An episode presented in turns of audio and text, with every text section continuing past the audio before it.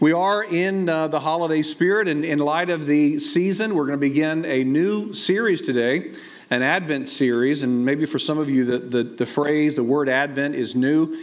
It just comes from a Latin word that means coming or arrival.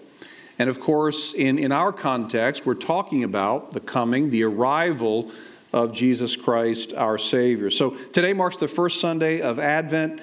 And uh, during the season uh, where we celebrate the, the, the, first coming of Jesus, the miraculous birth, the incarnation that we just sang about together, we also look forward to the second coming, the second advent, uh, for which we continue to long. And I think one of the things I love about Advent is in a season of busyness and power shopping and running around and family time and all these obligations, which are great uh, Advent does prompt us to pause and to reflect on all that we have now because of Christ and all that we will have in the future because of Christ's return. And so it's one of the reasons I love this time of year, one reason uh, among many. And if you're looking for a tool to help you sort of recapture this sense of anticipation and longing and wonder of the holidays, uh, let me, let me uh, recommend to you this uh, Advent devotional reading. Uh, it's uh, by Sarah Rice, um, our own Capshaw member, and Pastor Adam's wife, I guess best known as John Wicks's mom. But um, this is by Sarah Rice, and I had a chance to read through it a few weeks ago. It's absolutely terrific. It's phenomenal. You can, you can pick one up for free. You can get a hard copy at the welcome desk, which is right at the doors and to your left. You can get a, an electronic copy a couple of different ways. You can go on to our website, capshaw.org, and go under the resource tab where you'll find uh, a way to get a hold of it there. You can also go to capshaw.org slash advent, uh, and you'll find a daily reading uh, throughout all of December and not only is Sarah a gifted writer, which you'll see as soon as you, you, you take this up, um, but most importantly, she recognizes and understands how all the scripture points us to Jesus. And so every page, every devotional has at the bottom a Christ connection, again, which is just terrific. So please uh, take advantage of that. They are free, and I know Sarah's put a lot of work, Sarah and Adam both put a lot of work into this, so encourage you to take advantage of that. Let me pray and we'll uh, get into the word. Father in heaven, we thank you so much for Emmanuel, God with us. We must be quick to confess that, as Job did, that there's no way that we could find ourselves to you, that we could make our way to you by our own ingenuity, by our own reasoning, by our own ability. The only way we could ever be made right with you is if you would come to us. And Father, this is the beauty and the majesty of the incarnation. Father, we pray that you would stir our hearts this morning with a greater affection for you, a greater confidence in you. We pray that you would deepen our faith. I pray, Lord, for those who are struggling this morning. I pray that you would comfort them. I pray for those who have come here this morning, and though they would never say this to anyone, they perhaps believe on some level they have it all together, and they're hoping that the sermon is good for someone else. And Father, I pray that you would soften the hearts of those of us who are so inclined to self righteousness. I pray, Lord, that you would expand our understanding of you. And I pray, Lord, that you would cause us to be changed by the power of your Spirit through your word, which pierces to the innermost parts of our being. Father, will you move this morning in an unbelievable way, in a way that would cause us to say, This was the Lord's work. We pray in Christ's name. Amen. Well, if you have your Bible, uh, turn me to Genesis chapter 1. And uh, if you're new with us and you don't have a Bible, we'd love to give you one. We have Bibles at the information desk, the Welcome Center. I guess it's called uh, different things. You can go out there and we, we would love to give you uh, a Bible. I was sitting, we were sitting around the table at Thanksgiving uh, just this last what, week and a half ago as a family, and we just finished having a terrific meal prepared by my wife and my mother in law. And so my, my immediate family was there, and my, my in laws were there. And, and I read to them a story uh, from Philip Yancey's book, What's So Amazing About Grace, one of my favorites. And uh, Yancey tells the story of a 17 year old girl from Traverse City, Michigan. uh, who grew up in a strict home with an abundance of rules. There were rules about everything rules about what she could wear, rules about who she could talk to, how she chewed her gum. There, was, there were pro, uh, uh, limits on how she would text, uh, nose rings, whatever, uh, necklines and skirt lengths, all of these things. And with all these rules, she became very frustrated and even angry. And she became so angry that she ran away.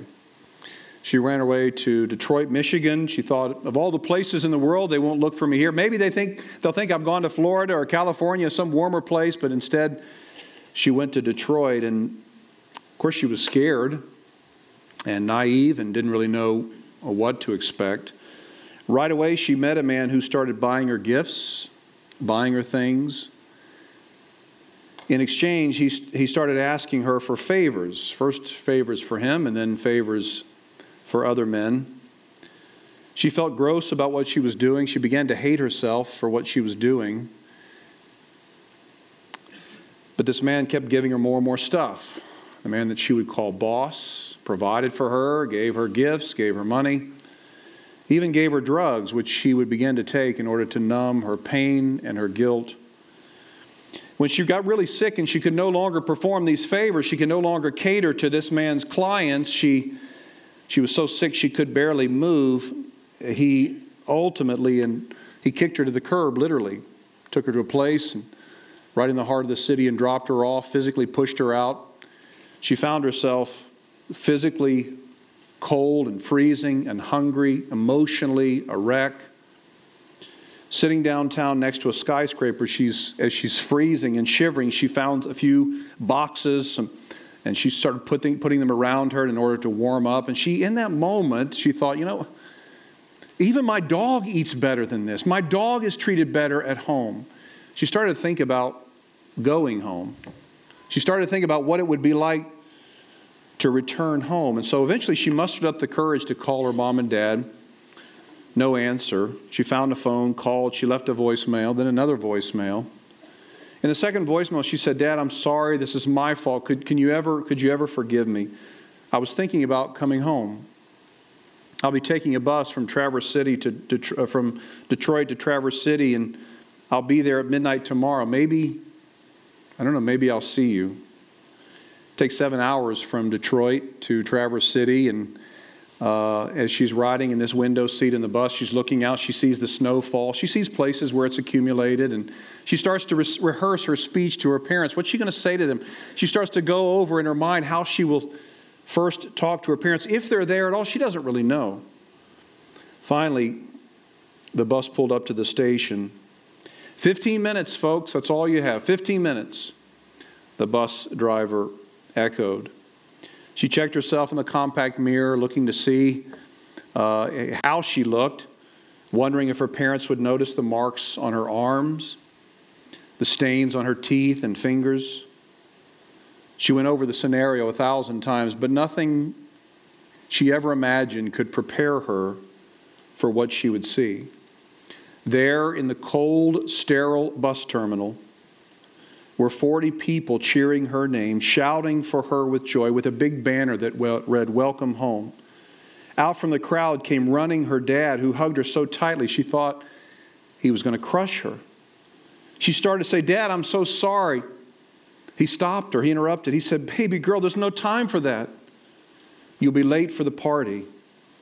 There's a banquet waiting for you at home. Now, I'm glad I got through that story. I didn't get through it so well during Thanksgiving. I had a bit of an emotional time. But I, uh, the thing is, that story is meant to teach us about God, of course, the grace and the mercy of God. It is sort of a modern day take on the parable of the prodigal son. But underneath that sort of main layer, there's another point, and it has to do with the importance of hope. Of course, this teenage girl didn't know what to expect when she called. She left two voicemails, didn't know how her family would receive her. But she did have hope that maybe, maybe her mom and dad would receive her again. If she'd run out of hope, she would never would have made the trek home, and she likely would have died there in the city. And actually, life without hope is not that much different than death, is it? We see this for people who struggle, eh, people who, when they lose hope, the man struggling with a terminal illness, the woman in a loveless marriage, the employee working for a boss that he can't seem to please, the child who has parents who are always demanding, but they never seem to be satisfied. When hope is lost, so is the effort to persevere. Well, where do we find hope in our world? Where do we find hope when we look around? We see how messed up our world is. We see how broken our relationships are. We see how perverse our own hearts are, our own selfishness. The holiday may offer a bit of a distraction, but we still know that our world is not right. And even though this is called the most wonderful time of the year, and I love this time of year, I love so many things about this year, and it is indeed the most wonderful time of the year, but it's not so wonderful for everyone. In fact, for some people, you know, this is the darkest time of the year. For some people, this is actually the loneliest time of the year. I read uh, one person's post and, and I wrote about this a little bit in the foreword of this devotional that I mentioned. A man who lamented, My kids are grown up, their mother and I are divorced, our family is broken. Christmas is no longer my favorite time of the year. In fact, I dread it because it triggers so much regret, so much sadness, so much guilt, so much shame, and a deep sense of loss. Now, as we, end, we, we approach the end of the calendar year, we, we look around, we say, yeah, things are not right. There's political unrest, racial tension, struggles even in our own home. We say, where do we find hope? Well, for the Christian, our hope comes in a person who is revealed to us through a story. And over the next four weeks in this Advent series, we're going to look at, we're going to zoom out a little bit. We're going to look at that story, the story of redemption, the story of hope, and we're going to look at the identity of the one who's revealed in it. So, in order to make sense of that story, we have to begin at the beginning. So, let's go to Genesis chapter 1, and let me read uh, verses 1 through 4. In the beginning, God created the heavens and the earth. The earth was without form and void, and darkness was over the face of the deep. And the Spirit of God was hovering over the face of the waters. And God said, Let there be light. And there was light. And God saw that the light was good. And God separated the light from the darkness. This is God's word. Uh, before we get into it, let me, let me just point out something I think is so important that now Genesis 1, of course, will detail the rest of God's creating work. But you'll notice there's not even the slightest attempt to actually prove God. None of the so called classical proofs, none of the arguments for God. This, the Bible just begins with God. In the beginning, God. This is how the Bible begins with this God who has forever existed. Before we were created, we didn't exist. But God, as we just read, He never came into existence because He always was. And God can never go out of existence because He will always be the same being that He always has been. He was there in the beginning, He was there before the beginning. Before God created time, God existed. Well, what most people don't realize is that Israel was not the only nation, of course, in the ancient Near East to have a creation story. Stories of God's creating the world were everywhere in the ancient Near East. In fact, practically every culture in the ancient Near Eastern world had an explanation, some sort of explanation as to how the world began. For example, in Egypt, in ancient Babylon, there was a, a story, a popular creation story known as the Enuma Elish, which maybe you've read about. There were, I think it was back in 1849 that some fragments of this Babylonian story were recovered. It featured the god Marduk, not to be confused with Marmaduke the dog, but this is Marduk the god who was said to be the creator of the sun and the moon and the stars, and then humankind whom he created to serve him. Now, amid all these creation stories, Moses authors uh, Genesis in order to reassure the Israelite descendants, and of course us by extension, that there's only one God. There's only one God who brought into the world, brought the world into existence out of nothing the God who made the heavens and the earth, the God who has no equals or rivals, the God who is sovereign over all things, and the God who laughs at other so called gods. Fact, Jeremiah picks up on this in his book in Jeremiah 10. He says this to the people of Israel Learn not the way of the nations, nor be dismayed at them. Their idols are like scarecrows in a cucumber field. They cannot speak They have to be carried. They cannot walk. Do not be afraid of them, for they cannot do evil, neither is it in them to do good. The creation account is a definitive affirmation that the God of Israel, the God of the Bible, is the only true living God, and that every other created thing owes its origin and existence to Him. Here's our first point this morning as we kind of look at and set the stage for this story. Everything that exists was created by God and is continually dependent upon Him for subsistence. In other words, unlike the gods of the ancient Near East, remember, there were all kinds of creation myths and stories, and, and every people group, every culture uh, had their own creation story. But those gods were gods that, that made things and then stepped back. They were, they were impersonal forces, gods that you tried to please and appease in a variety of ways, but you couldn't really know these gods. They, they created things, they took a step back, and they let creation unfold.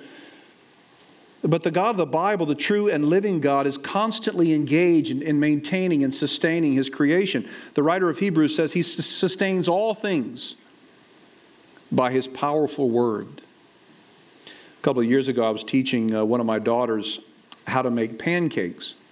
And if I'm candid with you, I'm a terrible, terrible cook. I mean, I'm, I'm horrible at it. And this is because I, I don't know if it's a personality defect, but what I do is I don't really pay a lot of attention to measurements and so on. I just kind of guesstimate.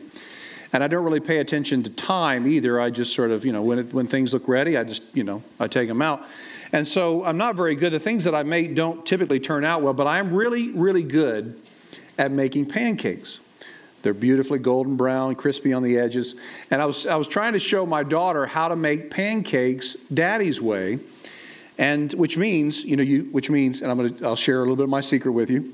It means you turn the heat really high and you use a lot of butter. And so I got the heat really high, and, and my daughter said, Hey, Daddy, can I put the butter in? I said, Of course, sure. So she takes a big scoop of butter and puts it in. And then she kind of shrieked at how the butter, how quickly the butter disappeared in this hot skillet. It was gone in a split second. Well, that's the way it would be for you and me if God stopped thinking about us and sustaining us every moment by His grace. Our reality is so dependent upon God that if He took His mind off us for a second, we would cease to exist. This is how dependent we are on God. We sing songs like we did this morning, I Need You, but I'm not sure we often really understand just how deeply and badly we need God. We need Him for salvation, but for so much more than that.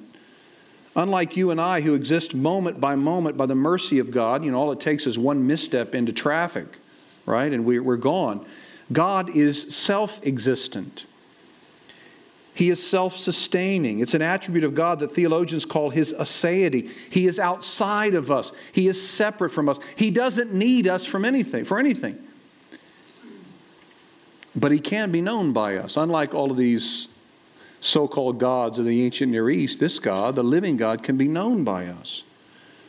Not only did God create us, but He made us for His glory. He made us to showcase the beauty of his manifold perfections and to glorify and honor and enjoy him with our lives. And that's the way things were going early on. Adam and Eve were created to glorify and enjoy God. They were actually doing that very thing. They were walking with God, they were enjoying God's fellowship. But then, then things would take a shocking and horrible turn in Genesis 3. So flip a couple page, pages over to Genesis 3 and let me read verses 8 through 13.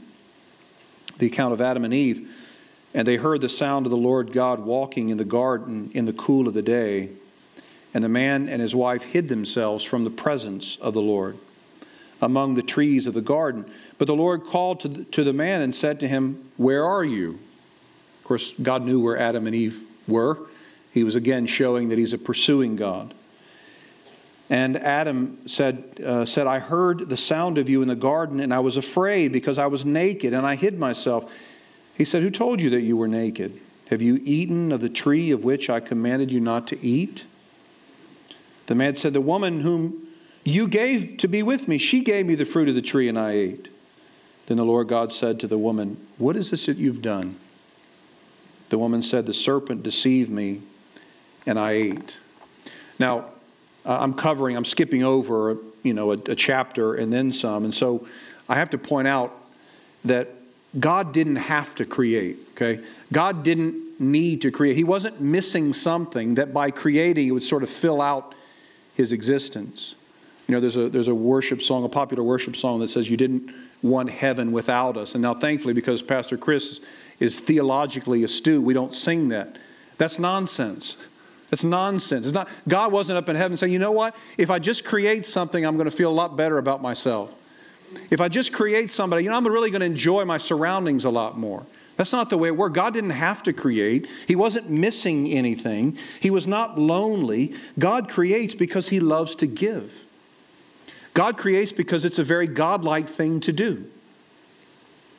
God didn't need us so that heaven would be complete. He created because it was His delight to fashion after His own image people who would enjoy and participate in the good things that He'd made. And to those people, Adam and Eve specifically, he gave them everything. Everything was good. It was all for their enjoyment. The only stipulation was this, Genesis 2:16. The Lord God commanded the man saying, "You shall surely eat of every tree of the garden, but of the tree of the knowledge of good and evil you shall not eat, for in the day you eat of it, you shall surely die." Everything was theirs to be enjoyed, to be filled out, to cultivate. All of culture was at their disposal. Just do with it what you will, God says. You're, you're made in my image, so use your creative abilities to, to expand creation, to fill it out culturally. Everything was theirs, but the fruit of one tree. And Satan went to work in creating doubt in God's goodness. That's where rebellion always begins, actually. We start to doubt the goodness of God. We start to doubt in the goodness of his provisions. It's fascinating to me, actually, that Satan's first trick, have you ever noticed this, was to introduce legalism into humanity. He questions Eve. He says, Come on, did God really say that you can't eat of any tree in the garden? He knows God didn't say that. That's not what God said. God says you can eat of any tree except one. But the devil is working on Eve, and Eve replies, in Genesis 3 3, we may eat of the fruit of the trees in the garden, but God said, You shall not eat of the fruit of the tree that is in the midst of the garden, neither shall you touch it, lest you die. Neither shall you touch it? God didn't say that. Well, why does Eve say that? There's no indication God said anything about not touching the tree, but right away, higher standards are introduced for spirituality standards that would lead to frustration and despair. And sure enough, Eve succumbs to the serpent's cunning and takes the fruit of the forbidden tree and eats it. She gives some to Adam, and Adam eats it as well. And at that moment, everything changed forever.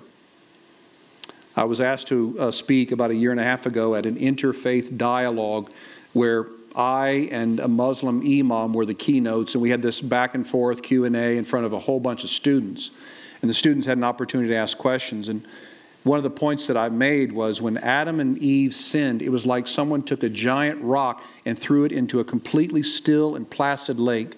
The ripple effects would be ever expanding, and they would touch everything. The ripple effects would expand, nothing would be unaffected. Every created thing would be tainted as the curse of sin would rest on the world. Here's our second point this morning the perfect goodness of God's created world was wholly marred by man's, mankind's rebellion in the garden. The perfect goodness of God's created world, wholly marred by mankind's rebellion in the garden. We might say it this way everything that's wrong with the world right now, every problem that we face, every challenge that you endure, from personal struggles to sadness, anger, bitterness, hopelessness, anxiety, frustration, sinful temptation, the conflicts throughout the world, oppression, hatred, poverty, racism, all of it goes back to Genesis 3. What happened on that day in that garden by that tree. That's where it all stems from. Every evil in the world, every problem that we face, every fear that you encounter, it all goes back to what happened in the garden by the tree, the fight that you had with your spouse this week, the struggle that I had in my own family to lead well and to lead patiently, the nagging cough that just won't go away, the pressure we all feel at work to succeed, the tension between you and your son, between you and your daughter. All of it goes back to what happened on that day in that garden by that tree. It changed everything. And in the passage I just read, some of the results of the curse will be explained. Uh, let me just read uh, verses 14 through 16, and I'm not sure if I, I may not have submitted this to uh, Josh for the screens. Uh, then the Lord said to the serpent, Because you have done this, cursed are you above all livestock and above all the beasts of the field. On your belly you shall go, and dust you shall eat all the days of your life. I will put enmity between you and the woman, and between your offspring and her offspring. He shall bruise your head, and you shall bruise his heel. To the woman he said, I will surely multiply your pain and childbearing. In pain you shall bring forth children. Your desire shall be for your husband, and he shall rule over you. To Adam he said, Because you've listened to the voice of your wife and have eaten of the tree of which I commanded you, you shall not eat of it. Cursed is the ground because of you. In pain you shall eat of it all the days of your life. Thorns and thistles it shall bring forth for you, and you shall eat the plants of the field. By the sweat of your face you shall eat bread till you return to the ground, for of it you were taken, out of it you were taken, for you are dust, and to dust you shall return. Because of Adam and Eve's revolt against God, we see this long list of curses. Long list of curses because of Adam and Eve's revolt, childbirth is now excruciatingly painful, I'm told. Uh, women go through such pain that they often say things in the midst of giving birth they would never, ever say in any other time. Maybe you, can, you have a sister or wife, you say, I never thought she would talk like that. There's so much pain that goes on it. Giving birth is now painful. That's why they say a woman goes into labor. Every one of Janine's four C sections was difficult and exhausting. I was totally worn out. And I'm sure that it was hard for her as well. But where, you know, this, this, this, this surgery, whatever it is, however the child comes it's, it's painful. It's a labor. And it's not just women who are affected. God goes on to explain that, that to man, that because he ate of the forbidden fruit, work now becomes difficult. How many people do you know that get excited to go to work every day? I, uh, I taught perspectives of, I don't know, I guess it was a couple of months ago now, and I was Perspectives on the World Christian Movement, which is a terrific class that we're going to be offering a one day uh, seminar here. I think it's in February. Um, but I was teaching this class at a different church in the area, and there was a young man who kept asking questions and questions. And, and I made a comment at the end that I was going to go to Dairy Queen when I was done. And he said, Hey, can I go with you? I said, Okay, sure. I, I, I, let's just meet there because I had to go home and uh, pick up one of, one of my kids. And so I met him there, a young guy, probably 24 maybe, just finished up. He's an engineer and uh, had just finished, just graduated, been in work for six months. He said, I got I to be honest with you. Like, I'm thankful for my job, but I can't stand it. I can't stand it. I don't want to go to work every day. And he told me how he said, I'm going to try to make it five years. I don't know if I can make it five years. Now, so, know, you know, we like different people enjoy their jobs in a different way, but we all recognize it's work. It's a labor. Another effect is the earth would become hard to manage. Verse 18 thorns and thistles would smother healthy planets, or uh, plants rather. Foods would come by the sweat of our brow. Verse 19 animals would fight and kill and destroy. The whole fabric of human life is turned upside down. All of creation, Paul says in Romans 8, is groaning, waiting for the redemption that Christ will bring. All these things happen. And you know, these things are all bad. These things are all hard. But the worst consequence was spiritual. The Westminster con- explains it, Confession explains it this way Our first parents, being seduced by the subtlety and temptation of Satan, sinned in eating the forbidden fruit. By this sin, they fell from their original righteousness and communion with God, and so became dead in sin and wholly defiled in all the parts and faculties of soul and body, they, being the root of all mankind, the guilt of this sin was imputed, and the same death in sin and corrupted nature conveyed to all their posterity descending from them by ordinary generation. In other words, again, from that very moment in the garden, every human being who's been ever born since is born in sin. In sin.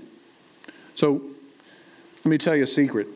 No one is ever born a Christian. Okay? Sometimes people, I was born a Christian. You weren't. No one is ever born a Christian. We're born separated from God. Every human being comes into existence in a state of sinfulness and under the wrath of God.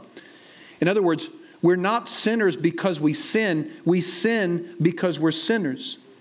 It's the very outflow of a heart that's broken and corrupted and against God. We're born self lovers instead of God lovers, insistent on doing things our own way from the moment we arrive on this earth. We're born wanting to get our way. If you've ever been around a baby or a toddler or an elementary school kid or a junior high or, or any person, you know this is true. From the very beginning, we want our way, not God's way. We don't want to be under authority. Adam and Eve would find out just how corrupt things would become in a hurry. Just think how horrified they must have been to realize that their firstborn son would grow up to become a murderer. Sin forever corrupted the world. Now, this is all very bad news. You say, come on, this is Christmas. That's so depressing. This is a time for elves and eggnog and stockings hung by the chimney with care. I know. I'm sorry, but there is good news. Embedded in Genesis chapter 3 is one of the most important verses in the Bible, what theologians call the proto evangelium, the first glimpse of the gospel. Look at verse look at uh, 315 again. Genesis 3:15 This is God speaking to the serpent. I will put enmity between you and the woman and between your offspring and her offspring. He shall bruise your head, but you shall bruise his heel. So much of this chapter is really bad, and this is bad news for the serpent, but it's very good news for us. The ESV, which I just read, translates verse 15 He will bruise your head. But the Hebrew word, which is a complicated word that doesn't appear very often, um, it's, it's used here for bruise, could actually be translated batter or crush. In fact, it's the same Hebrew cognate that's used in Job chapter 9, where God explains what happens to those who dare to defy him. They are crushed as with a storm. So the, so the serpent, to the serpent, God says, There's one coming, and he will crush your head. Even as God is announcing all the horrors of the curse, God makes it clear that He's not abandoned humanity nor His creation. Evil will not reign forever.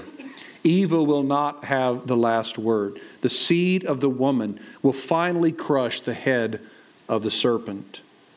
And the Bible, of course, traces that seed from the woman, from uh, Adam to Seth to Noah to Abraham, Isaac, Jacob, and Judah, then from Judah ultimately to David, and David ultimately, of course, to the person of Jesus Christ. Jesus is the seed of the woman who will crush the head of Satan and restore everything that was lost by the fall, including restoration of God with his broken and sinful people.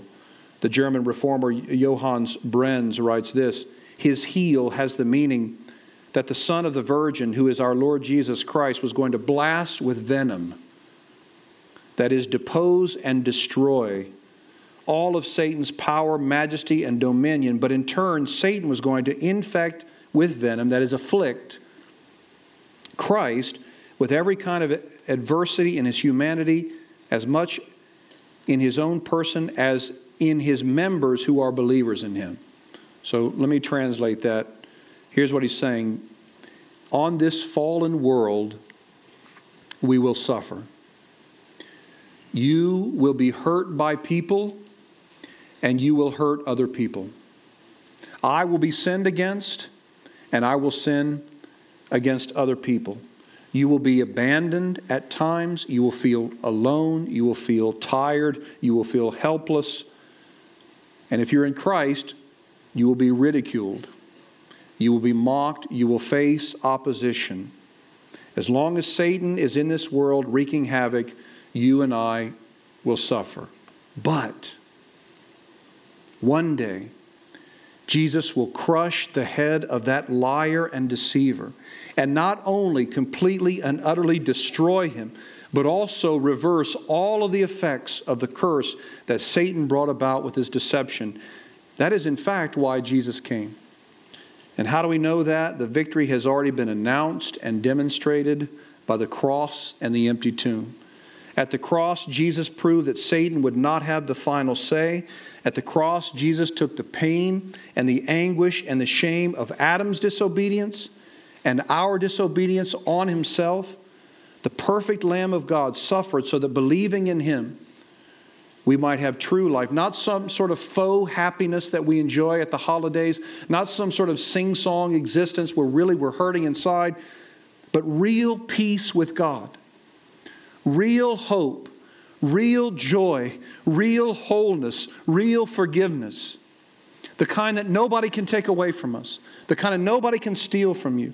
How do we know that? How do we know that Jesus will do that? Again, it was demonstrated by the cross and the empty tomb. Here's our final point this morning Jesus came to set right everything that was made wrong by the sin of our first parents. Most importantly, he came to reconcile man to God. Now, we're going to see over the next three weeks or four weeks, we're going to look at next week, we're going to look at the prophet's declaration. Then we're going to look at the angelic announcement. Then we're going to look at the actual birth of Jesus. And we're going to see over and over again with greater and greater clarity this mission of Jesus to save his people from their sins. So let me end this morning where we started with a need for hope. If you're suffering this morning from any of the things I just mentioned loneliness, anxiety, fear, despair, you can know for certain if you're in Christ that one day all of those things will be obliterated. All those things will end. Jesus Christ will one day make everything completely and totally right, totally restore shalom, peace, wholeness, and well being. If you are in Christ this morning, you have the unshakable hope for the future, but it gets even better than that. Even while we wait, even as we exist in the in between time between the incarnation of Christ and the return of Christ, what the scriptures call the last days, even at this very moment, while you wait, you are loved by God with an everlasting love, with an unshakable love that no one can steal from you, that you can't even lose by living. You can't lose it. Neither things above nor things below, no spiritual nor physical, nor enemies, nor no, no one can take that. No one can separate you from the love of God in Christ. While we await his second advent, his return, you belong to God. And nothing will ever change that. Not your sins, not your failures, not your shortcomings. This morning, you are God's treasured child. And He, as you see, as we're going to see, God has this overarching, infinitely wise plan. And His plan is for your good and His glory. And those things, as Jonathan Edwards says, are never at odds with each other. If you're in Christ, all this is yours. If you're not in Christ, if you've not truly turned from your self loving, self seeking ways and run to Jesus in repentant faith, you still are resting under the wrath of God. There are a lot of we can we can stand to be at odds with some people, but you don't want to be at odds with God. Janine and I were walking in uh, Chick Fil A. Oh, this is maybe a year ago, and we met the brand new principal of our daughter's uh, elementary school. And he was a little further up in line. So there was, it was a long line. And I said, Janine, I, I want to go up. And I was so impressed with this guy. I mean, I just, I, his leadership, his humility, his organization, I mean, just everything, the way he dealt. So I said, I'm going to, I'm going to, I hope people don't think I'm cutting. I'm going to go up and just try to encourage him. And I went up to him and I said, Hey, I just want to let you know our, our daughter's in sixth grade or whatever it is. And I said, you know, she, she, we're just so impressed with the way you're leading and your direction, your vision for the school. And I'm just really thankful for you. And it was like, I mean, he didn't know what to say. I, I you know, he said, you know, I, am so thankful that you would say that because this is my first year. I'm getting complaints every day. I got people that, that, are, that are at odds with me. People want me to do things differently. He said, I feel like I'm at odds against everybody. I said, Look, I'm a pastor. Tell me about it, right? I said, No, look, your, your approval ratings are up and down. They're going to be up and down. But here's the thing we can stand to be at odds with some people.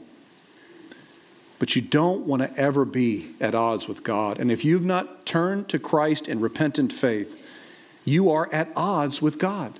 You are under his wrath. You are separated from him.